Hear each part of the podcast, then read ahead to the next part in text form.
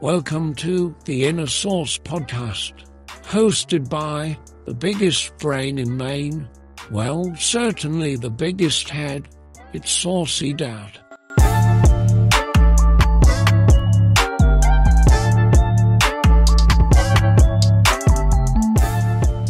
That's right, everybody. You know what time it is. The Inner Sauce, back at it again. How you guys doing, man? How are all the lovely citizens of the Sauciverse? Hope you're all doing well. We missed a week. I know, we missed a week for the first time in a hot minute. Some of you guys know I went to Michigan for the Michigan versus Michigan State college football game. Had a kick-ass time. Had an awesome time. I had never been west of, I don't know, New York City. So it was cool. It was really cool. Kind of surprising how, well, not surprising, but funny to see just how similar Michigan looks to Maine. I mean, obviously their inner city is much different than ours, like much, much different than ours. But as far as the foliage and the weather and generally speaking, the people, we had a good time. We were very busy, so I didn't get to do some of the stuff we were hoping to do, like meet some of you guys, but it was a great time, nonetheless. Saucy Mom and I very much so needed that. And then when I got back, I got really sick. Ended up in the hospital, and I'm all good now. We're good. We're back on track. So, anywho, I wanted to kind of pick up where we left off on episode 16. I had said that was the end of season 1. Blardy, blardy, blar.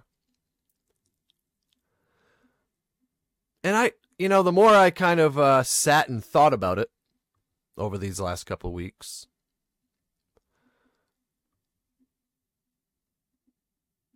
I think I'm going to take a different approach. The idea behind moving to a season 2, in my mind, was to mark what I called the taking off of the safety blanket. But I think instead, it would be more, I don't know if rewarding is the right word. I think it would be more significant to be able to look back at this thing as a journey, because that's what it is at the end of the day. I think it would be more significant to look back and just see the entirety of the journey and just the, how we evolve over time. So I'm not even going to worry about seasons. That's, who cares? So episode 17 is where we're at today. And I do want to say, I really, truly appreciate the feedback from episode 16. I was very nervous. I got to tell you, I record it live mainly to hold myself accountable so that I can't wuss out, if you will.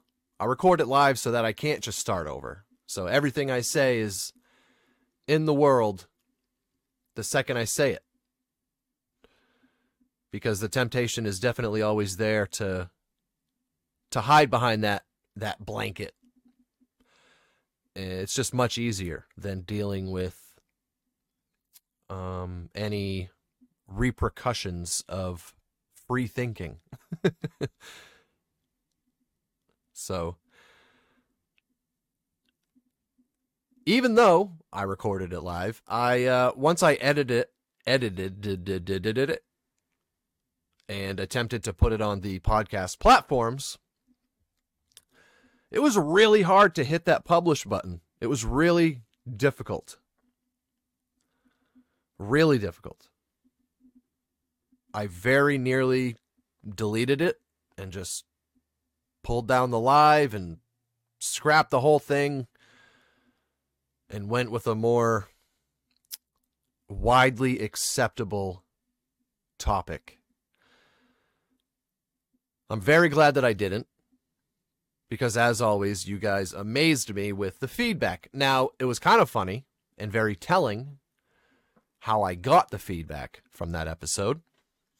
Normally, it is in the form of comments under the post itself. In this case, I got a ton of direct messages, DMs, from you guys saying, I don't want to say this in public. I envy your bravery, but I am not there, and I don't want to get the backlash for this, but this is how I feel. And almost everybody said generally the same thing. They completely agreed with everything I said. The whole kids thing is just wrong. It's mind-boggling that it even exists. However, as I expected, still a handful of people that jump ship. And that's absolutely okay. That's absolutely okay. And what I'm going to say now might offend even more of you, but that's all right too. Because that's just not going to be... The possibility of offending can no longer play a role in what comes out of my mouth. Because like I said last time, I'm just a part of the problem.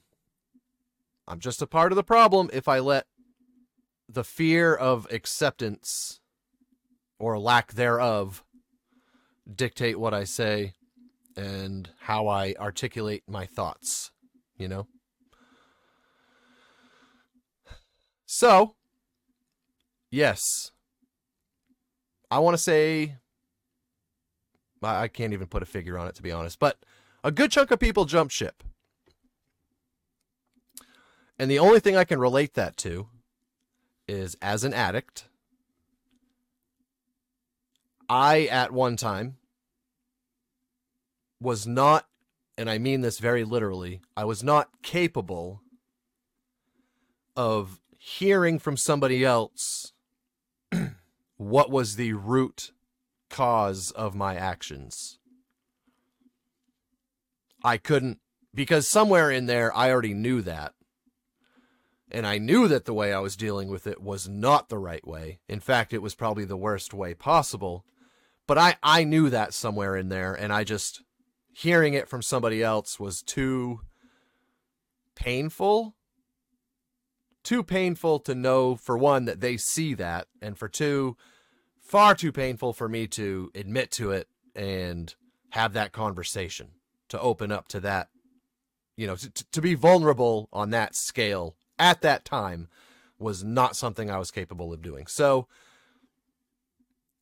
yeah, I do think a lot of people jump ship because they, you know, I almost guarantee that I struck a chord with each and every one of them that they know is true to some extent, and they're just not ready to accept that. They're not ready to believe that these extreme measures they're taking to find happiness, they're not ready to accept that those are possibly not going to work in the long run.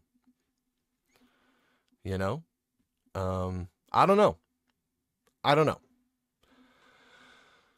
But, yeah. So I appreciate the overwhelming amount of positive messages that I received. There was some comments. Some of you guys do not care what others think of you, which is amazing. That should be the ultimate goal for all of us.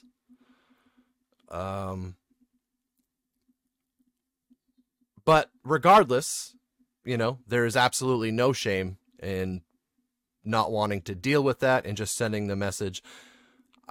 I appreciate both equally. So thank you to everybody who, you know, I got phone calls from some family members about it, had some really good conversations, and yeah, I appreciate it. And as always, to everybody who listens, to everybody who streams, downloads, thank you guys for all the support.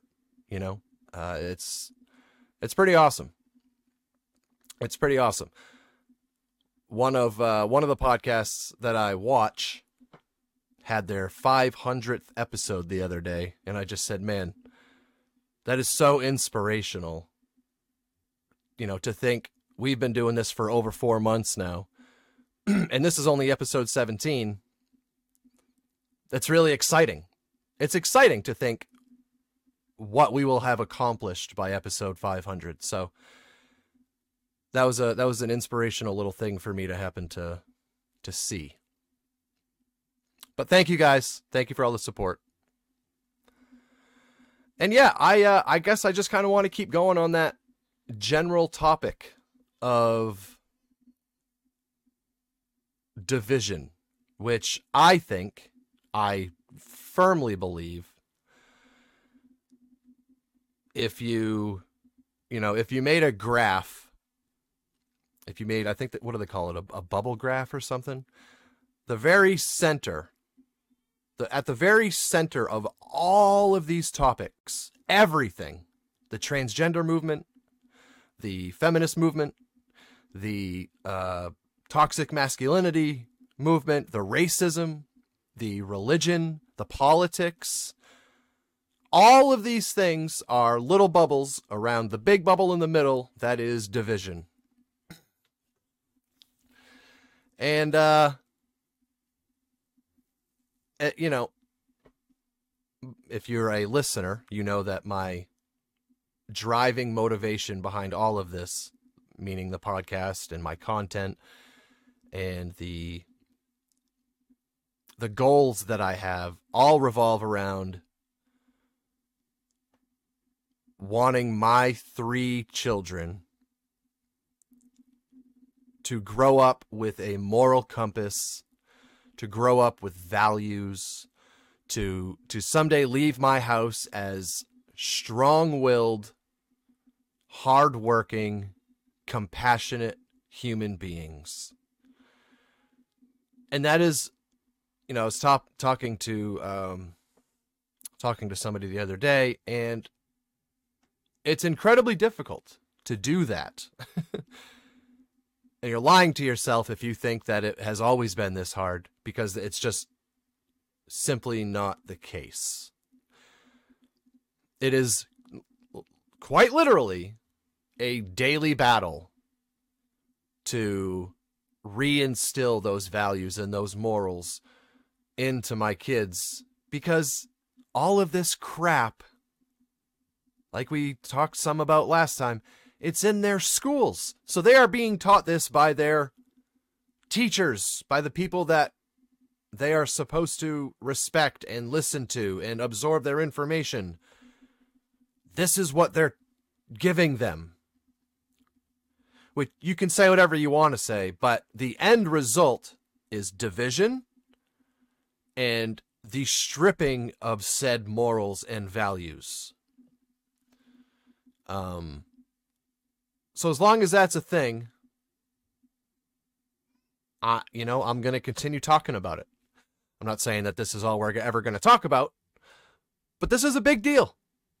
This is a big deal, and it certainly deserves at least another episode, you know? So, unfortunately, another thing that I talked about was having guests call into the show. I was not able to set anything up, but I didn't want to continue making you guys wait for episode 17. So that is certainly still in the works. I would absolutely love to make that a part of every single episode as soon as we figure out what method is the most efficient and makes the most sense. Because the bottom line, you know, it's hard. It's hard to get on here and lay out how I think about things, because I, just as much as anybody, am always in my own head, constantly second guessing myself, constantly doubting myself and everything that entails. Constantly. I mean that very literally. So it would be amazing for me, as well as anybody listening, to have somebody bouncing these ideas off of and just having good dialogue, good conversation about these topics, you know, whether they're opposing thoughts or maybe we share the same thoughts and you just see it a different way, or, you know, whatever. Life is about relationships. Life is about conversation. It really is. So it can only do all of us a lot of good. And I look forward to that. So that is still coming. Not today, but that is absolutely still coming. And then I got to tell you, the wife is getting closer and closer. She said, "Can I do the next episode with you?" Absolutely. You know you can. I said, I'm ready to record. You want to come? Well, I got to do this. I got to do that. Okay. All right. The kids don't have school today, so I figured it'd be a good time. But no, she'll come when she's ready, when the time is right. So anyways, yeah, I came across something, and this is actually, it's kind of funny because, so yeah, I'll explain a little bit. There is an artist, a music artist. He is a rapper. He is a white rapper. And he came on the scene really hot and heavy, very controversial right out of the gate, much like another very popular white rapper who I happen to grow up idolizing. And I just always, you know, I preach, never judge a book by its cover, but I would be lying if I said I didn't with Mr. Tom McDonald. The braids and the face tats and all that stuff. You just, after a certain amount of time of seeing these things and after seeing them in a certain light so often, it's hard not to just write them off as just another replica of everybody else that I've seen come up through and then fade away, you know? And then something pretty amazing happened. My listeners, my YouTube channel listeners, watchers, viewers, my little Saucy fam pushed me to react to some of his music. I was really hesitant because I wasn't sure that I would like it. And I knew that, like I mentioned last episode, a lot of my listener base as of now, well, as of a week ago, covered a lot of all these spectrums that we've created, right? The gender spectrums, the sexuality spectrums, the race spectrum. I have a little bit of everything in my family, my quote unquote family. So I was hesitant, man, you know, I got to tell you, for one, thank you. Thank you, thank you, thank you to everybody who pushed me to listen to him. Hangover gang, hog nation, where you at? I am absolutely a fan, and I've only heard five or six songs now, I think. I'm a fan. I am a fan. If you remove the appearance and you remove the in-your-face attitude and all that, and you just listen to the message, I don't care your age. I don't care your color. I don't care anything about you. if you just read the lyrics off a piece of paper and absorb the message, you will be a fan too. I'm telling you. I'm telling you. And I'm going to prove it to you in just a second. But yeah, thank you. Thank you to everybody that pushed me to listen to Tom, because this man, this kid, this guy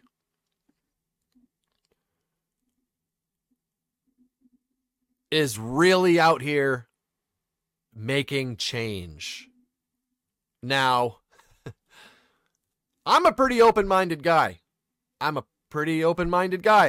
give everybody a chance. And I had a hard time getting to a place where I could just listen to his message. So I do know that the chances aren't super high for a certain brand of human being, for a certain brand of 2022 human being, to give him the chance, to give him the time of day, you know, and to give him an actual fair and honest listen.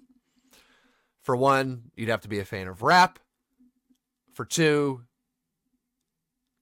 I don't know, you'd have to be pretty open-minded about your beliefs. And what is the root cause of those beliefs? There's one thing that I have found. It's just been so prominent in all the content I've watched, everything I've read, since I've really started diving into these controversial things that divide us, these subcategories of division. The most prominent thing that I've found is 99% of people that feel so passionately about one of these things almost can never tell you why. It's this big trend on the internet now to, you know, these people are just walking the sidewalks of densely populated areas and just asking strangers, do you feel this way? Yes. Okay. Why? Cause it's better. Well, can you give me an example? No, well, I don't have to give you an example. I'm out of here. And they just walk away. This isn't like 5 times. I've seen hundreds of cases of this. I'm yet to see one where they actually have a legitimate, fact-based, evidence-based argument. I'm yet to see it, which is just insane considering the level at which these things are being driven down our throats. These things are dividing us as people, as a country, as a globe. You would think there would be evidence just, you know, all over the place. You'd think we'd be tripping over it, but we're not. There isn't. Yet so many people have a level of passion for these topics that, I mean, you would think their parents were killed over it. Literally. Yet they cannot, when put on the spot, they absolutely cannot put their finger on why they even feel that way. Or God forbid you question any of it. Like when I said, I do believe a lot of the transgender stuff has to do with mental health. And that, I certainly believe that. And, you know, my main problem with the whole kids thing is, for one, you're telling people that have never had their first kiss to decide if they're gay or not. I'm sorry. That just can't be a realistic expectation. And if you agree with that, we don't have a lot in common. We just don't. You're going to ask somebody that has never kissed the opposite sex or the same sex. They've never had their first kiss. They're expected to not just figure out if they're gay or not, but are they in the right body? Man, it doesn't take a lot of looking into it and research to figure out that it's a problem. That's a problem. These kids are naturally confused. We're learning, we're growing, we're being thrust into this giant world and learning all this information, and all these crazy different things are being thrown at us. And now you add all of these people, again, teachers, their elders, constantly asking them, well, little girl, do you think you might be a little boy? Because that's okay. If so, we can do something about that. No, that's called like major self-love issues. I'm sorry, man. It is. When you pass away in 100 years and they dig up your body, they are going to know if you were a male or a female. That is just the fact. You cannot just, oh, I'm this now. It just doesn't work that way. It doesn't. No matter what society tells you, it just doesn't work that way. And my problem is, even if somebody transitions and they lead an amazing, happy life, I could not possibly be happier for you. But that just doesn't. That doesn't solve the big problem. That is denying the possibility that mental health could have something to do with that. Body dysmorphia, just self-love, just somebody hating how they look, hating themselves. Do you think that's a new thing? That is not a new thing. And it's certainly not specific to gender. That has to do with weight, either overweight or underweight. That has to do with complexion, skin tone, the size of your facial features.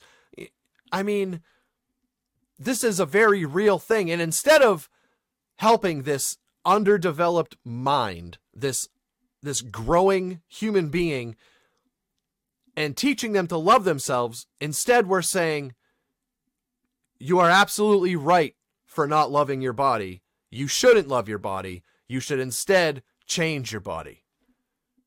That is now how we're dealing with this. That is what, not just how we're dealing with, that is how we're encouraging kids to view themselves.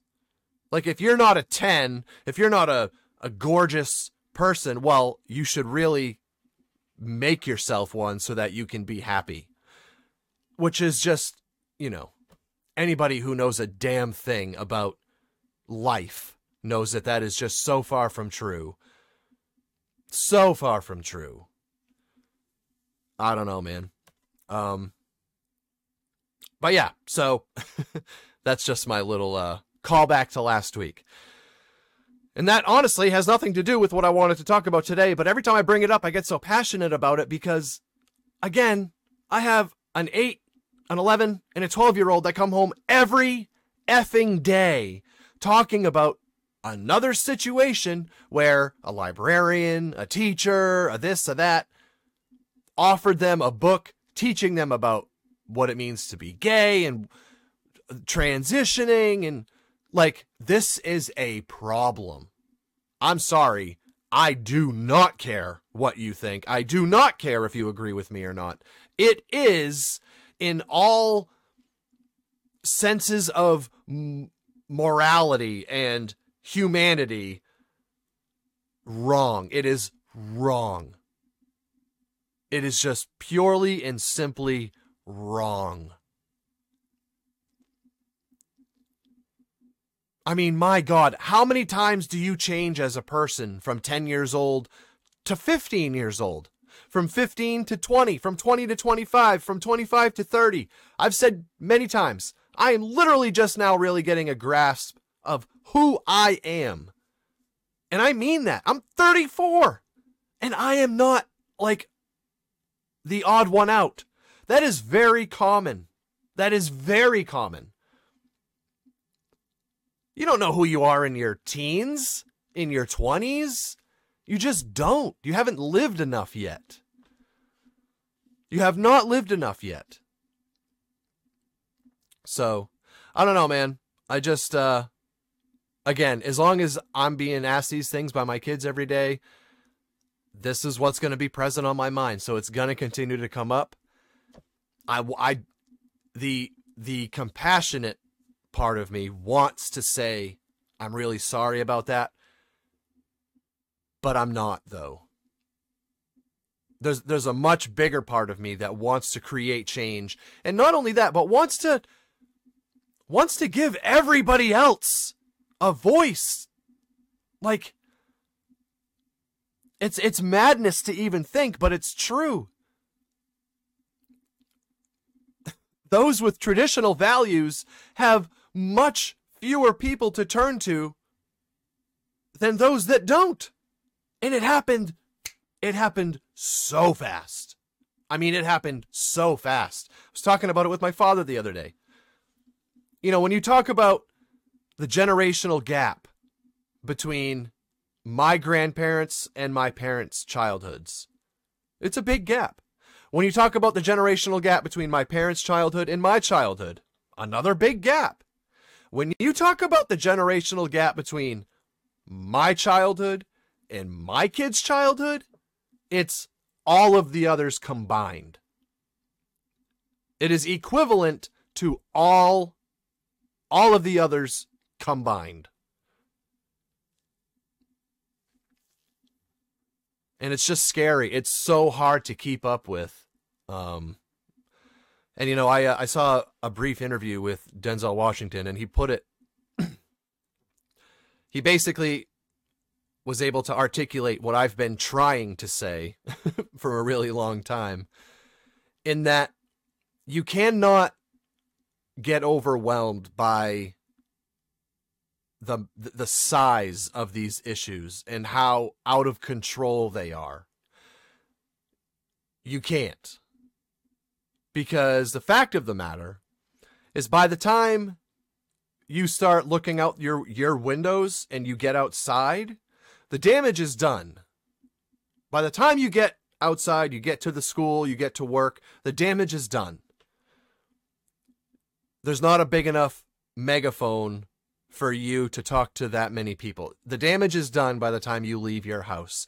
You have to create that change in your home. Those morals that I spoke about, the values that I spoke about, the moral compass that I spoke about, humanity, just all of those things. You can only control what goes on under your roof. You can only control what goes on under your roof, and it's very important that you do so. It is more important than ever before. And another problem with all of this, I also said this to my dad, is my generation, generally speaking, is pretty lazy. We're pretty lazy people, whether that be as parents, whether that be as a workforce. I mean, it's not like that's my opinion. The evidence is literally everywhere.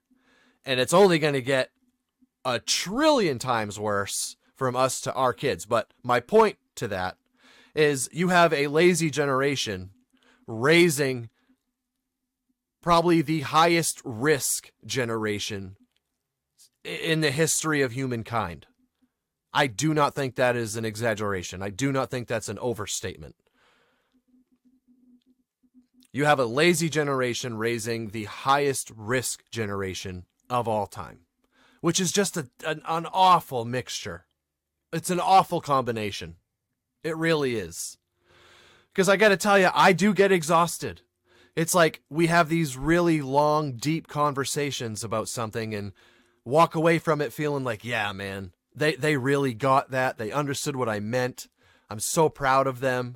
They constantly show me that they have a good head on their shoulders, and, you know, they're not going to be tainted by all this crap that they're being fed every day. 24 hours later, they walk through the door coming home from school and, hey, Dad, at school today, blah, blah, blah, blah. And I'm just in the corner headbutting the wall because, yeah, well, okay, let's talk about it again. It's never ending. So you can, I want to say you cannot be lazy, but that is like the understatement of the century. You absolutely have to be relentless in your pursuit of installing these values and morals into your household, whatever that looks like for you. It's so crucial that you do that and you do not let up. Your foot cannot come off the gas, because everywhere else they go, they are relentless. They are relentless. And I don't know if you've looked around lately, but they're succeeding. They're relentless and they're succeeding. So now it's really scary, because there's tons and tons of examples. Well, look at Caitlyn Jenner. She's on the cover of magazines. Don't you want to be like her? No, I want to be like him. You mean Bruce Jenner, the incredible Olympic athlete. Yeah, I would love to work that hard and have that kind of skill and work ethic and drive to do something like win a medal at the Olympics. Yeah, I would love to do that.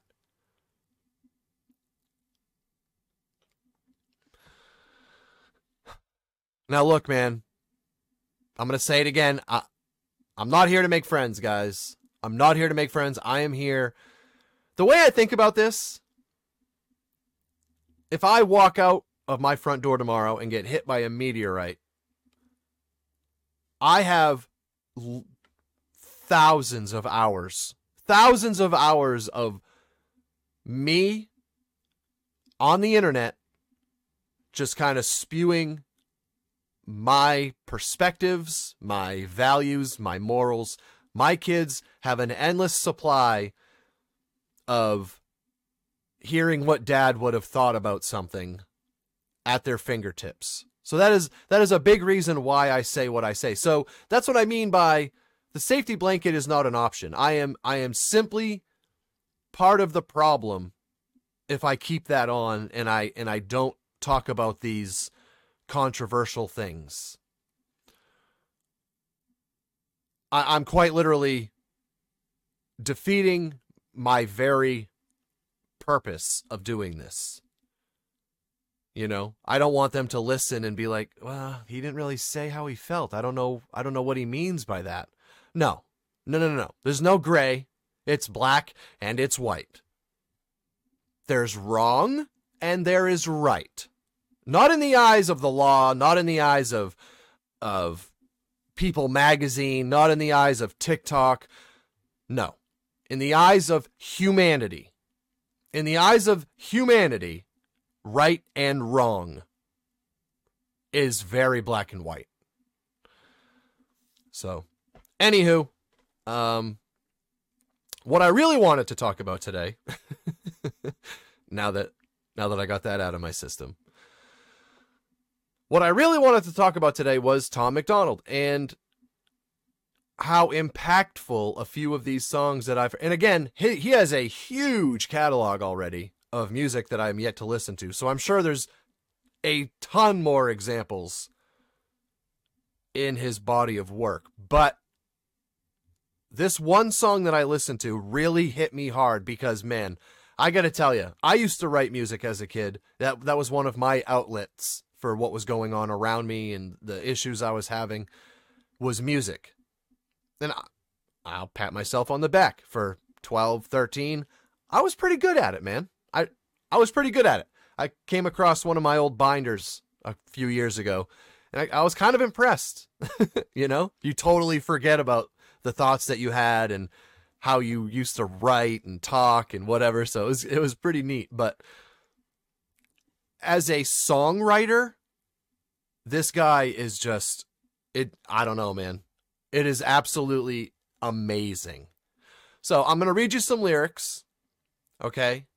And I really encourage you guys, no matter what your taste in music is, no matter, I mean, it's 2022. The guy looks like, I mean, he looks like a rock star. He's got braids, tattoos on his face, platinum teeth, and you would not think this would come out of his mouth. But man, his values, his moral compass, what he stands for is nothing. I mean, it is exactly what the world needs, man. It is exactly what the world needs. Period. He's an underground artist at that, so he's not part of the system. He's not part of the machine. He does it all himself. His wife shoots all the music videos. They do it all themselves. It's extremely impressive. I'm talking extremely impressive. And then, yeah, you know, he censors his own music in 2022. Not one of his music videos has a swear word in it because his audience ranges from so young to so old. Like, what? Who does that? He knows damn well that it's not helping his sales by censoring his music, but he does it. That's somebody that you can truly get behind because you know their ambition and the motivation behind what they do is so genuine and so pure. Right? Because if it was all about numbers and blah, blah, blah, he would not do so many of the things that he does, including censoring his music. Okay. Division, right? Let's get back to this. So I'm just going to, this is towards the end of this song. The song is called The System. The song is called The System by Tom McDonald. Highly recommend you go check it out along with all of his other music. The guy is extremely gifted. So this verse, well, let's see here.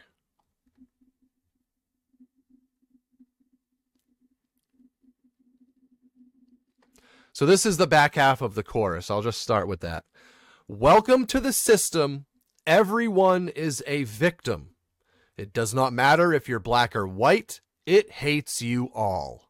Here inside the system, violence is a symptom.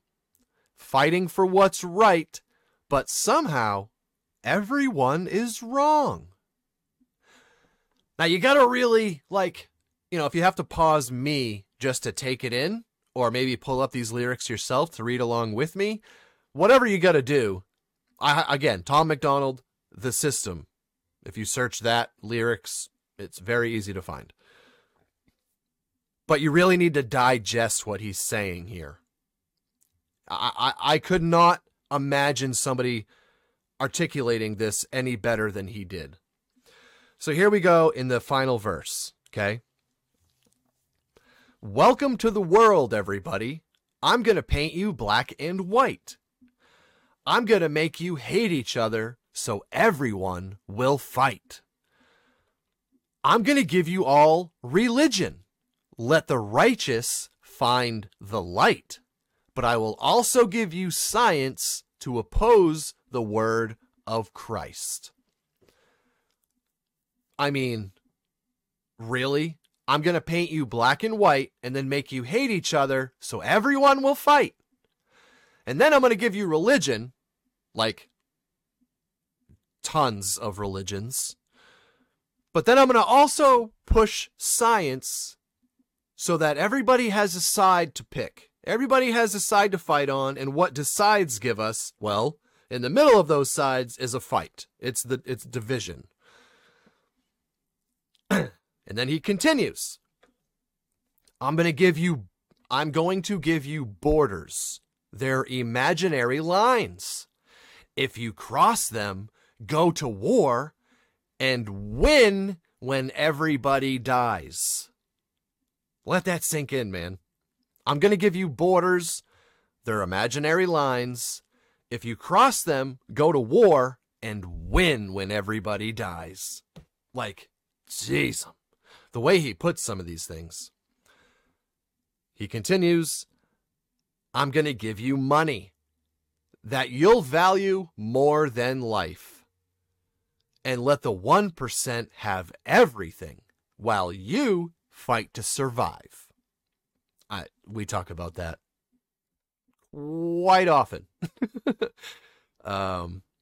You'll never get me to change my mind, but he kind of proves my point here moving forward. So anyways, And then I'll give you politics. I'll call it left and right.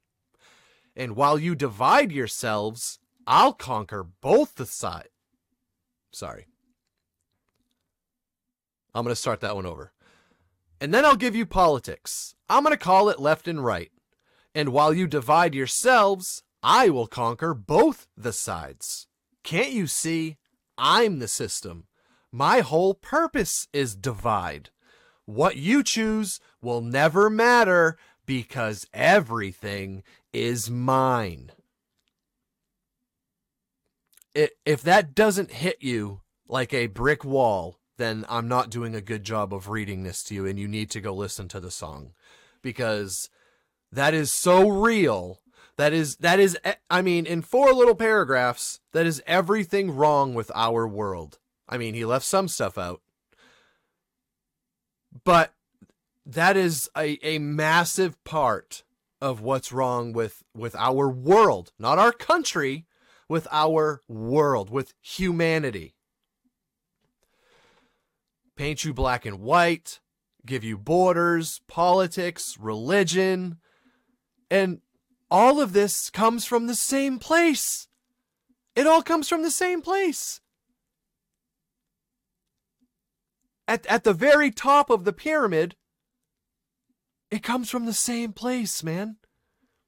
So we're all picking sides, left, right, Democrat, fucking Republican. Like, I have such a hard time giving a shit because it all comes from the same place. And everybody feels so pet. Well, no, you have to vote this. Well, I mean, we're going to be screwed. No, we're not. No, I mean, we have literally had a mentally handicapped. I'm pretty sure he died 3 years ago, and it's just like his corpse as a puppet running our country for however long now. And before that, we had a reality TV star that a bunch of us fell in love with because the other side was just so... It was so, like, almost insane, some of the stuff they say and believe in. But listen to what I just said. The other side. Do you realize how far we are in such a short time? Do you realize how far we have come to sides? Meaning... the fact that we are all just human beings is like dead. It's dead. It's dead. It's not even present in our world. The fact that we're all just people. No, we're not just people. It's what do you identify as? What color are you? Where do you stand on racism? Where do you stand on feminism? Do you think women should make as much as men? Where, you know, and if not, why? Why not? Don't you think that anybody should be able to be anything, including gender? No? Why not? Religion? Well, which religion do you believe? And if it's not the right one, quote unquote, the right one, well, why not? It's literally all just division. It's all just division. It all just keeps us fighting, constantly fighting. Meanwhile, and this is another thing I saw the other day that was articulated better than I have been able to do it myself, is slavery. That is like the biggest magic trick I've ever seen, because it was done to the entire population, right? It was done, this magic trick was done to the entire population, where they said, poof, slavery's gone. Slavery's gone. We freed the slaves. It's over. Everybody cheer. The amount of people in our country that believe slavery was specific to one race, I mean, that just shows you right there how successful they've been in driving these messages home. The fact that, like, you know, Jewish people in China, literally in every culture, there has been slavery in every culture. But as an American, well, no, that, you know, white people did that to black people. The fact that the first slave over Enner was a, the, the fact that the first slave owner ever was a black man, that totally deleted from history, right? For the most part. And I'm not saying it was right. Obviously, slavery, period, is morally wrong. It is evil, absolute evil. But the magic trick is when they told everybody it went somewhere. Slavery never went anywhere. Wake up. What are you talking about? Listen to me for a second. Before you roll your eyes and think you know what I'm trying to say, just listen to me for a second. You work your entire life. You literally work your entire life. By the time you retire, which, you know, retiring is basically a thing of the past because of inflation and all these other things. The point I'm trying to make is you work your entire life until your body is no longer good for anything but sitting on a couch, right? I mean, generally speaking, some people are amazing about fitness and diet and blah, blah, blah, super disciplined, and they're the minority. Generally speaking, you work your entire life until your body is no longer useful. Just hoping you can save enough of this green paper to be able to retire before you die. So you don't just die while still having 2 days a week to yourself. Out of this gift of life that nobody knows if this is our only shot at this ever. This might be a one-time deal. It more than likely is a one-time deal. Yet, we trade the entire thing for money? For money. Okay, so we established that, right? So where does money come from, guys? These people literally print. They just print it. They pull it out of thin air. It's not like it represents anything. The money doesn't represent, it used to, a very long time ago. Money doesn't represent anything. So, explain to me how that is any different than slavery. Why? Because you can walk outside and headbutt the tree in your yard. You're free now? Really? Really? So if you don't go to work for 2 weeks, 3 weeks, a month, how free are you going to be? How free are you going to be? And what will your living conditions look like? And the people that have all the money, they just print it. It's, you know, I have a printer. I don't have the special recipe to print money, but they do. They just print more of it. They just print money, pull it out of thin air and print money. And they give you that in exchange for your life. You trade your life for this thing that they just pull out of thin air. So what are you trading your life for?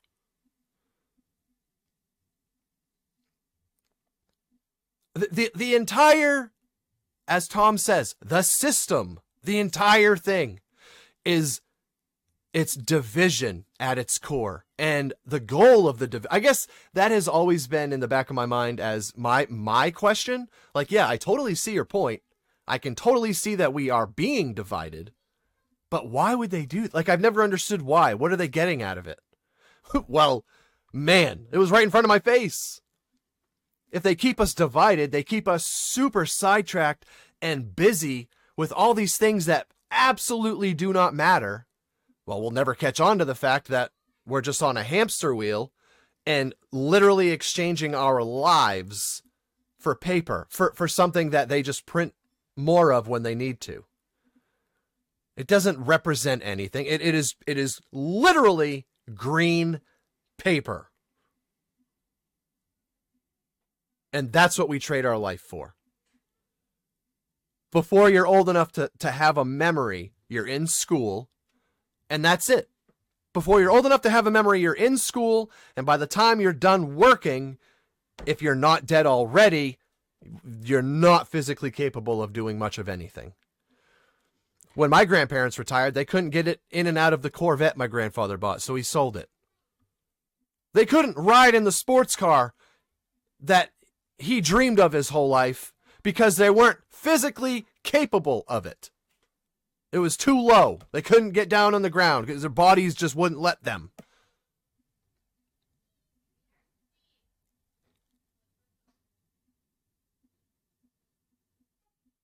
It's unbelievable, man.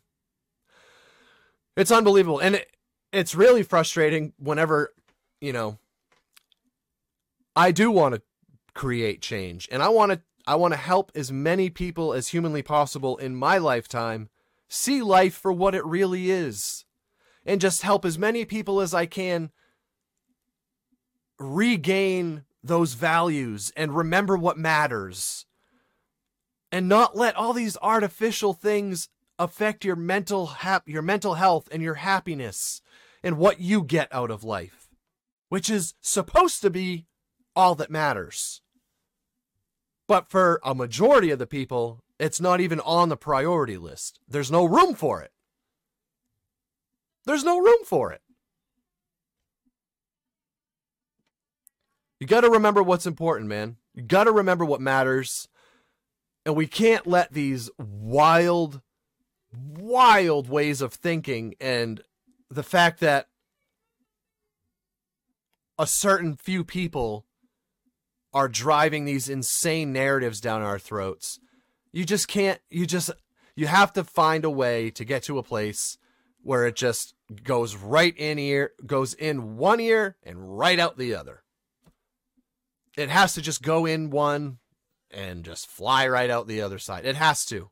You cannot pay it any mind because there's no substance to it. There is no value in it. You are literally wasting your time on this earth by paying it a lick of mind.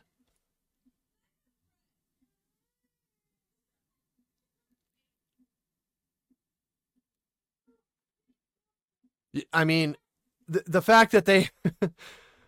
oh, man. Never in a million years did I think in my lifetime would people like my dad and his dad and my mom's dad and my uncles and my uncle's dads. Never in my wildest dreams did I think all those amazing men would go from my heroes to what's wrong with our world. I can't even fathom how we got here. I can't. And you want to know a really good example of what I'm talking about? So let's take the whole feminism movement, right? Feminist movement, whatever. Feminist movement. The big thing is the wage gap. They push that. Do you know why they push that? Why that is the leading argument for the feminist movement? Do you want to know why? Because they have a statistic that they can stand on that says women make 77 cents on the dollar in comparison to what men make. Now, that's the end of their statement, of course. You can't read any more of that without shooting themselves in the foot. So that's their statement. And then it's just like it's a toddler argument. Do men make more than women? And they try to explain, no, yes or no. Do men make more than women? And the short answer is yes. Now, would you like to hear why? Do you want to know why that statistic exists? Why do they make 77 cents on the dollar? Well, let's talk about it. It's actually super simple. For one, men go into trades that women don't, like science, math, engineering, jobs that pay more. Men work for, I think it's 46 hours a week. Women work 41. I don't remember the whole breakdown of it, but I mean, it's laughable that it has nothing to do with a woman gets paid less than a man if they're both equally equipped for a job.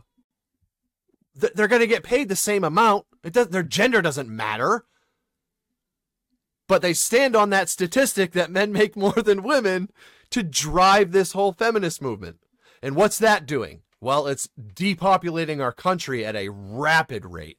A rapid rate. In 8 short years, 52% of women, 24 to 44, will be single for the rest of their lives. They will never reproduce. They will never have a family. And then guess what?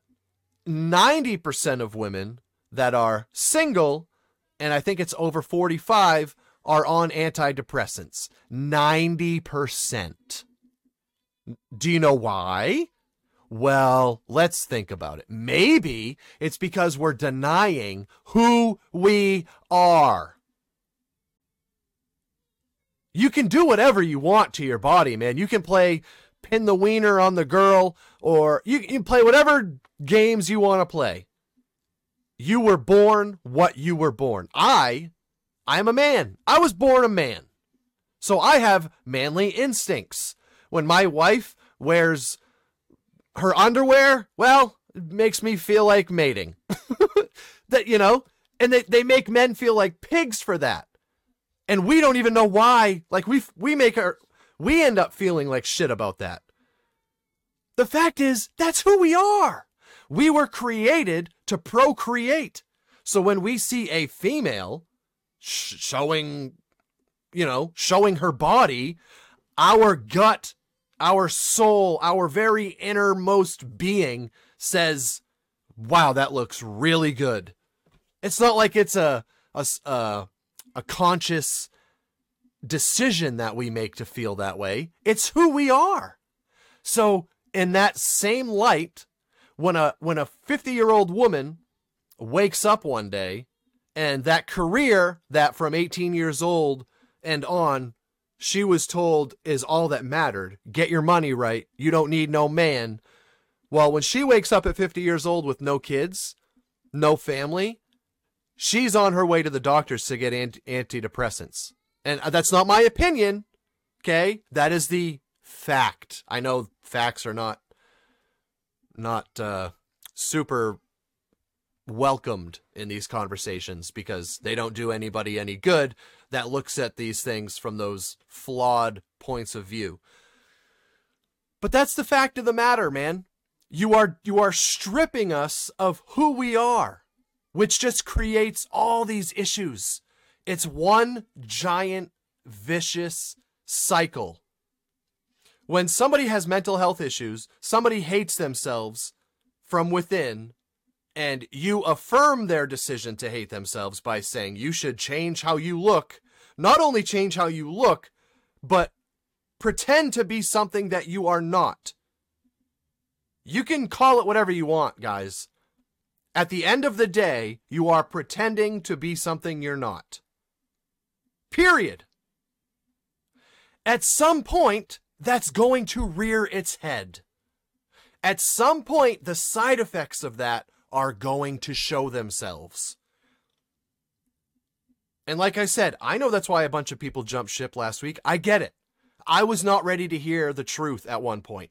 And a lot of these people, especially if they've made permanent life-lasting decisions and changes to their body, can you imagine coming to the realization that you did that for the wrong reasons, or the real cause of what made you do that is still not being treated?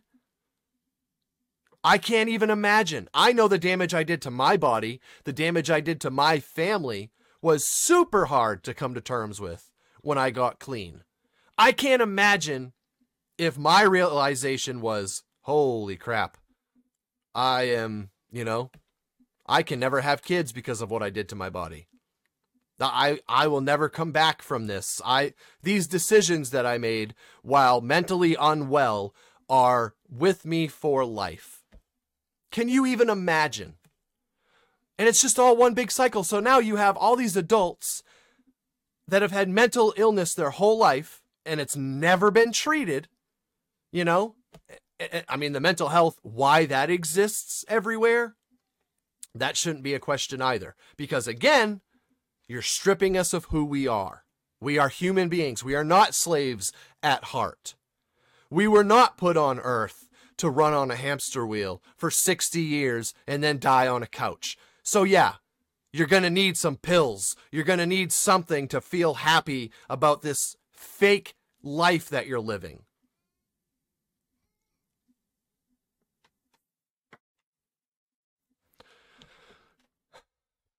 And I don't know how it ever changes. I don't know, you know, I know it's kind of dark. I know it's kind of scary. I don't know how this all changes without a complete reset. I'm not saying that that's what I want. I love people. I want everybody to live forever. You know, that's where I'm at. But I don't know how we ever get back from here. We are so far gone on all of these fronts. I just don't know how we get back to traditional, to not even that. I don't know how we get back to being who we are. How does a man become proud of being a man again? How do we get to a place where young boys are taught what it is to be a man again? Because I'm going to you know, my son's going to know, but what about the other 50 kids on my street? So then when you're talking about 3 generations from now, and our kids are the parents and the grandparents and the great grandparents. Dude, how strong is our country? Are you kidding me? Half of them don't know what bathroom to use. You're going to tell them to go to war? Well, that's offensive. I mean, we don't just throw in the towel. Just give us the L, man. Just give us the L.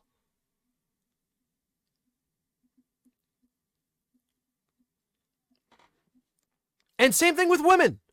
That, you know, I have to make sure I always think of both sides, because naturally I think about it from my perspective. I am a 34-year-old man, straight man. But as a woman, it's the same thing. They're stripping you of who you are. And of course, making money and doing all these things, of course it feels good. It's called dopamine.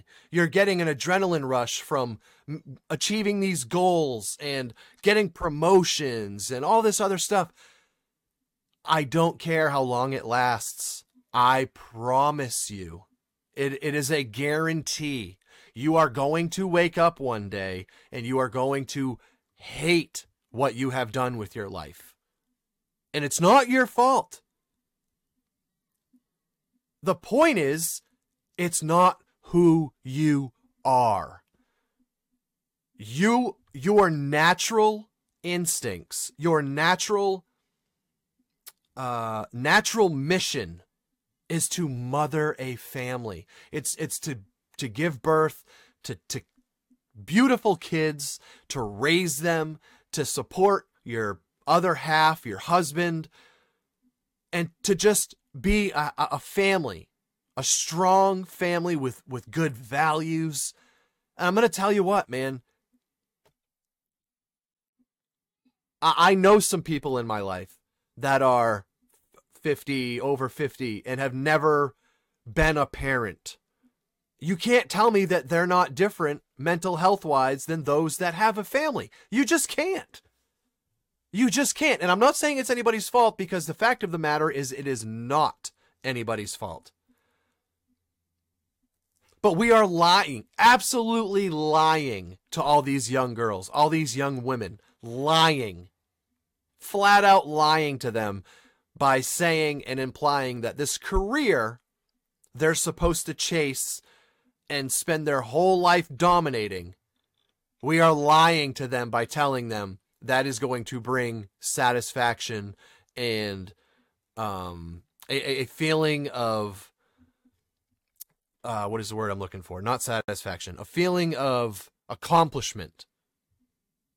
That feeling of accomplishment that your career gives you as a woman is going to be very short-lived in the grand scheme of things. It might be 20 years. It might be 30 years. But the facts are, you're going to wake up one day and absolutely regret that you never fulfilled your destiny, so to speak, by mothering children and supporting a husband and being a family. You know, what is the lifespan of nuclear families in our society? Like, for real, look at the, you can't tell me that that's a crazy question when you look at the difference from my childhood to now. You just can't. In 20 years, the world has completely flipped upside down. When I was 14, my daughter's about to turn 13. Literally 20 years.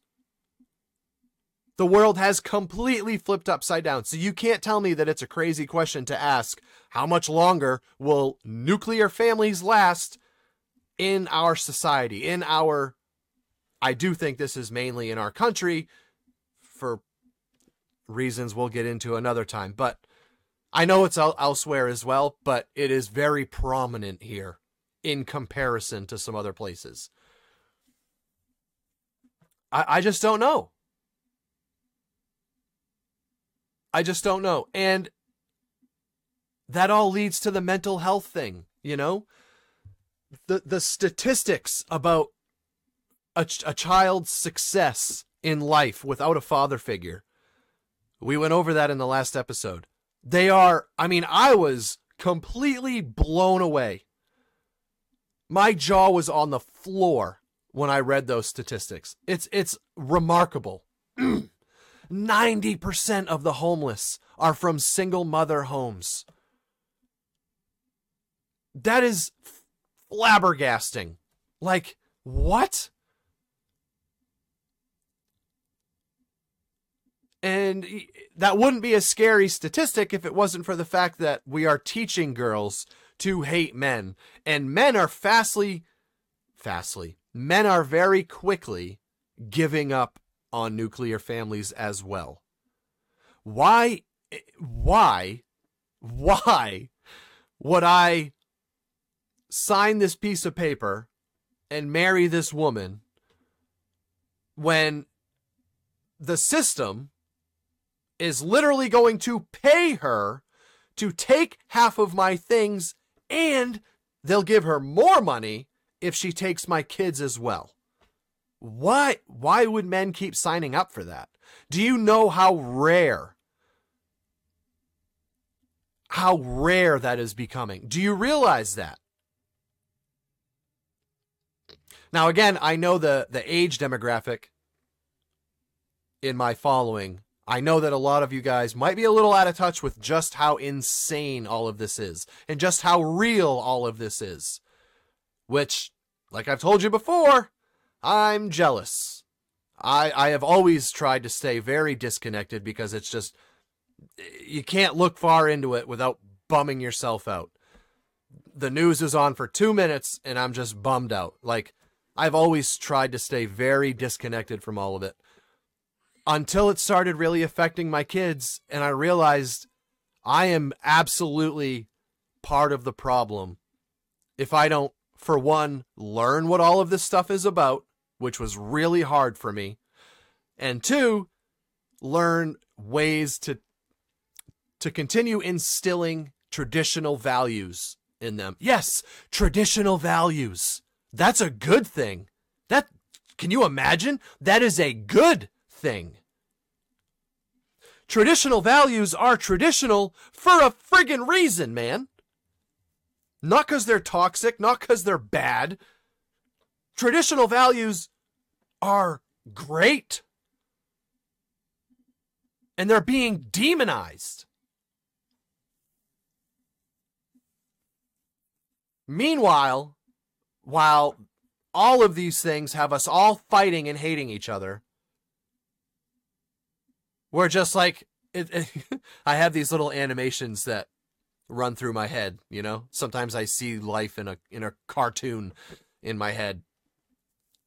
And I just see everybody driving on their own little hamster wheel in their little car, just looking out the driver's side window, yelling at the car next to them, you know? Never going anywhere, never doing a damn thing, but they're super angry at the guy next to them until all of a sudden their car runs out of gas and their story ends. What did they ever do? They bought a house. Wow.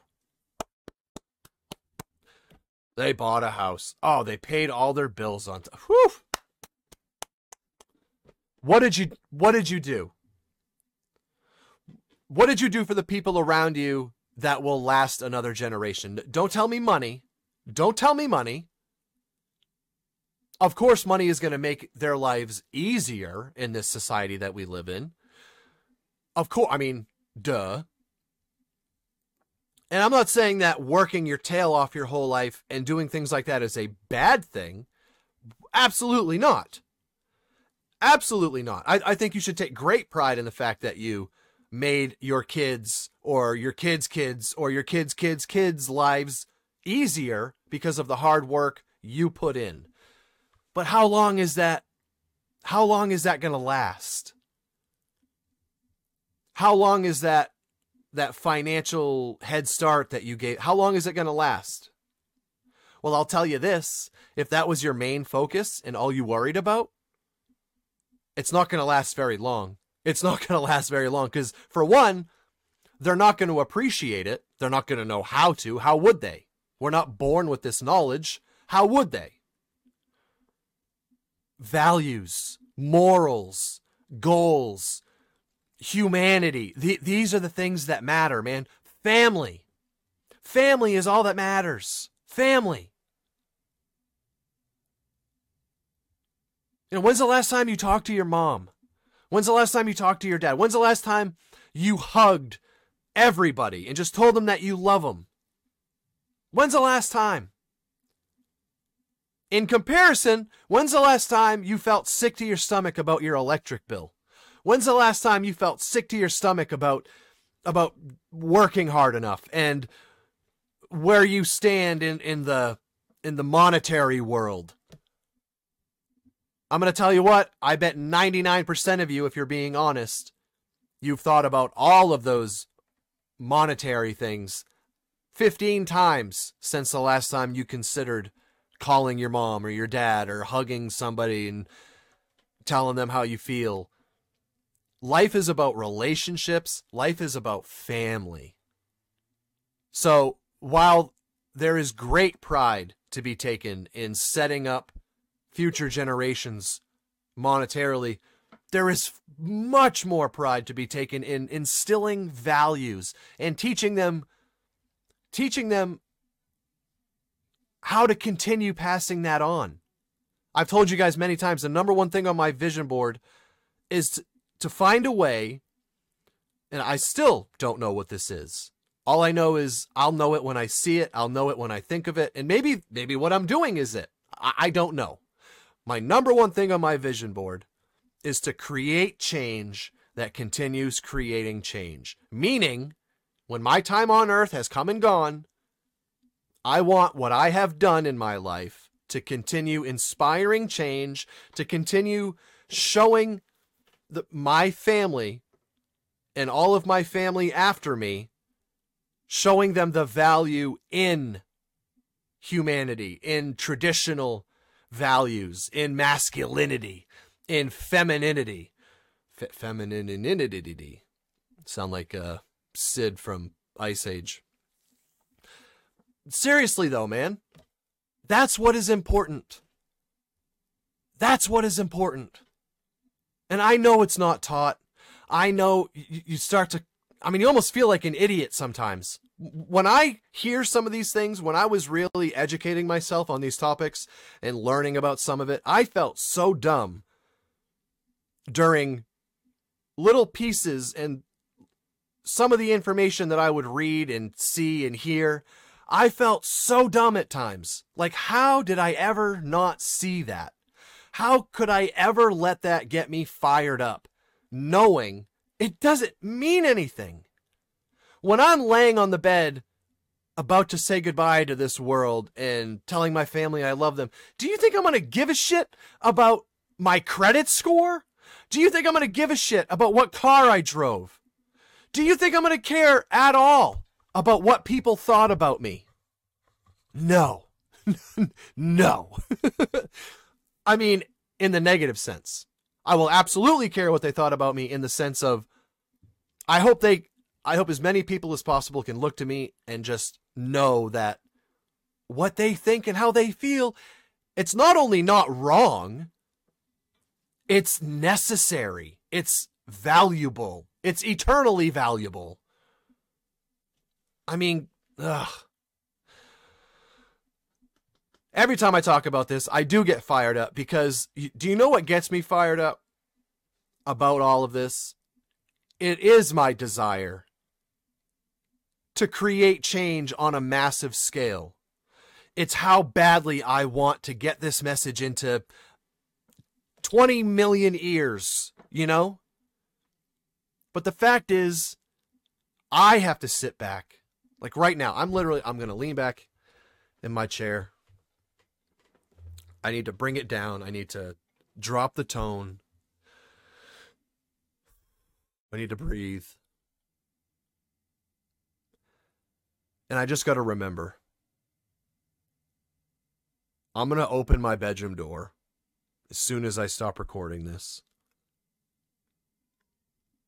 I'm going to go downstairs, and I'm just going to continue being the dad to my family. I am going to create change in my house. And perhaps, you know, this is another way of looking at that item on my vision board. Perhaps the change that continues creating change is my kids. Perhaps it's the values, the traditions, the morals, the life perspective that I instill in my kids. Maybe that's the change that continues to create change. That's very likely. And that would be, it almost makes me emotional just thinking about that being possibly what that represents. Because I do believe it represents something. I know I'm the one that wrote it, but I do believe it represents something. Maybe that's it right there. But regardless, all I can control is what's in my house. I can't go door to door. I can't drive this down people's throats, because the reality is anybody that doesn't want to listen isn't going to listen. I was there not long ago, like I said at the beginning of this. Nobody that isn't ready for a change in mindset isn't going to give this the time of day. So there's no point in letting it consume me and take too much energy. You know what I mean? What really matters is that in my house, everybody in my house means, I'm sorry, everybody in my house knows what it means to be a good, valuable human being. How to love yourself, that everybody deserves love. Everybody deserves love.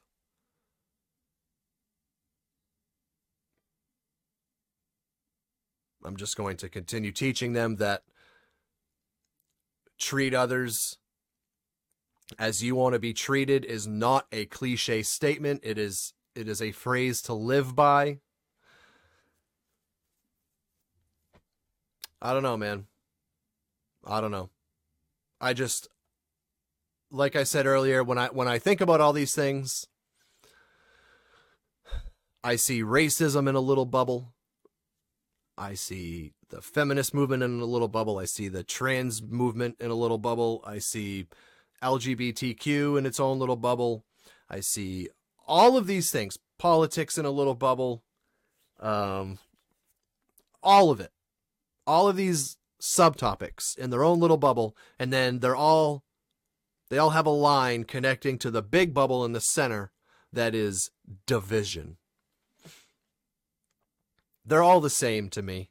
They just apply to a different group of people. Therefore, they can get everybody. There's a little division for everybody. There's plenty to go around. So yeah, Tom McDonald, highly recommend it. I don't care if rap is your thing or not. It is worth a listen. Pull up, if you have a hard time understanding what he's saying, pull up the lyrics. Read along when you listen. I do that sometimes. There's no pride in being able to understand every word. I have to do that sometimes. Pull up the lyrics and read along as they sing the song. He just released a new song. I actually just reacted to it this morning, called Fighter. Another message that I just could not agree with more. He said, "You say you're not a fighter, but I think you're a liar because you're still here. You're obviously a fighter." And I totally agree. You can't be looking at me right now and tell me you're not a fighter. You can't, because you're lying to me. You are here looking at me. Therefore, you are a fighter. Now, more than ever. I'm telling you what, man. To be able to stand on your own 2 feet in this world and be proud and love yourself in this world, that's harder than it has ever been, and that is not debatable in the slightest. You are a fighter. And so am I. I never would have given myself that tag years ago. Never. If anything, I was a coward. That's how I viewed myself. I took the easy way out. I went to drugs, right? I was a coward. But I gotta tell you, man, I am so far from perfect, it's not even worth discussing, but I am damn proud of who I am today. I am damn proud of how far I have come with the relationships with my family.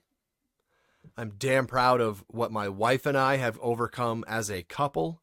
I'm damn proud of the love that we have for each other and how loyal we are to each other.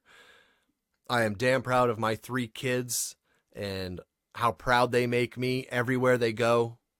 All I ever hear is how genuine and sweet they are and how big their hearts are. And you know what? That's all that matters to me, man.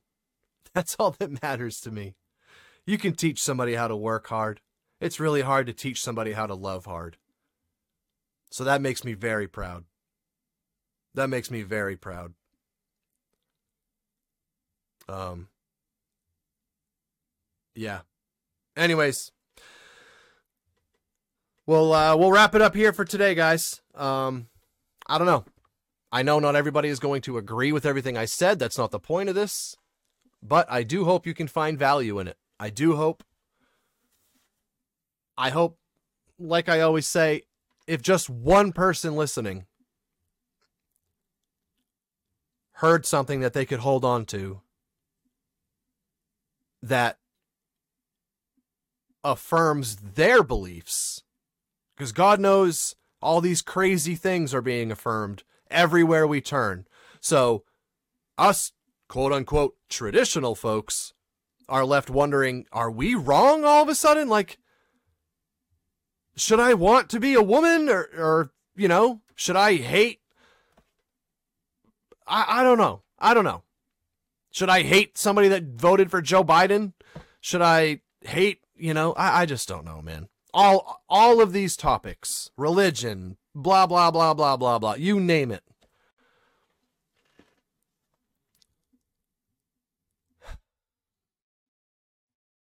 We're all just people.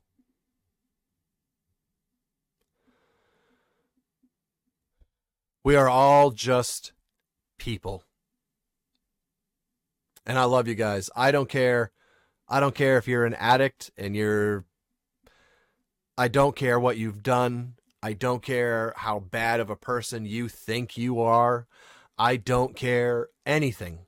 I don't care. I don't care if you're steaming hot mad at me right now because you believe the total opposite of everything I just said.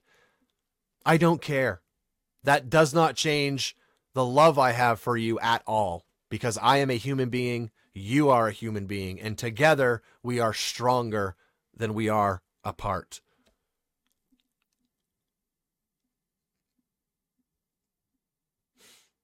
Don't let these things get to you. Just don't. Just don't.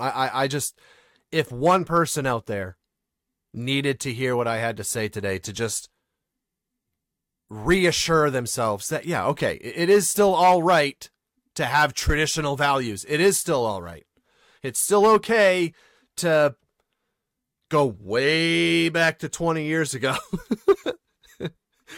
Oh my goodness. I don't know. Anywho, thank you all so much for the support. I really appreciate it, guys. We're just going to keep this thing rolling. I'll see y'all episode 18. Hopefully by then I have a way for you guys to call in. I think that would be super fun. Yeah. Good things to come, people. Good things to come. I hope you guys have a great, fantabulistic weekend. And I'll see you guys next week. Take care of yourselves. Take care of each other. Stay safe out there, everybody. Peace out. Saucy fam.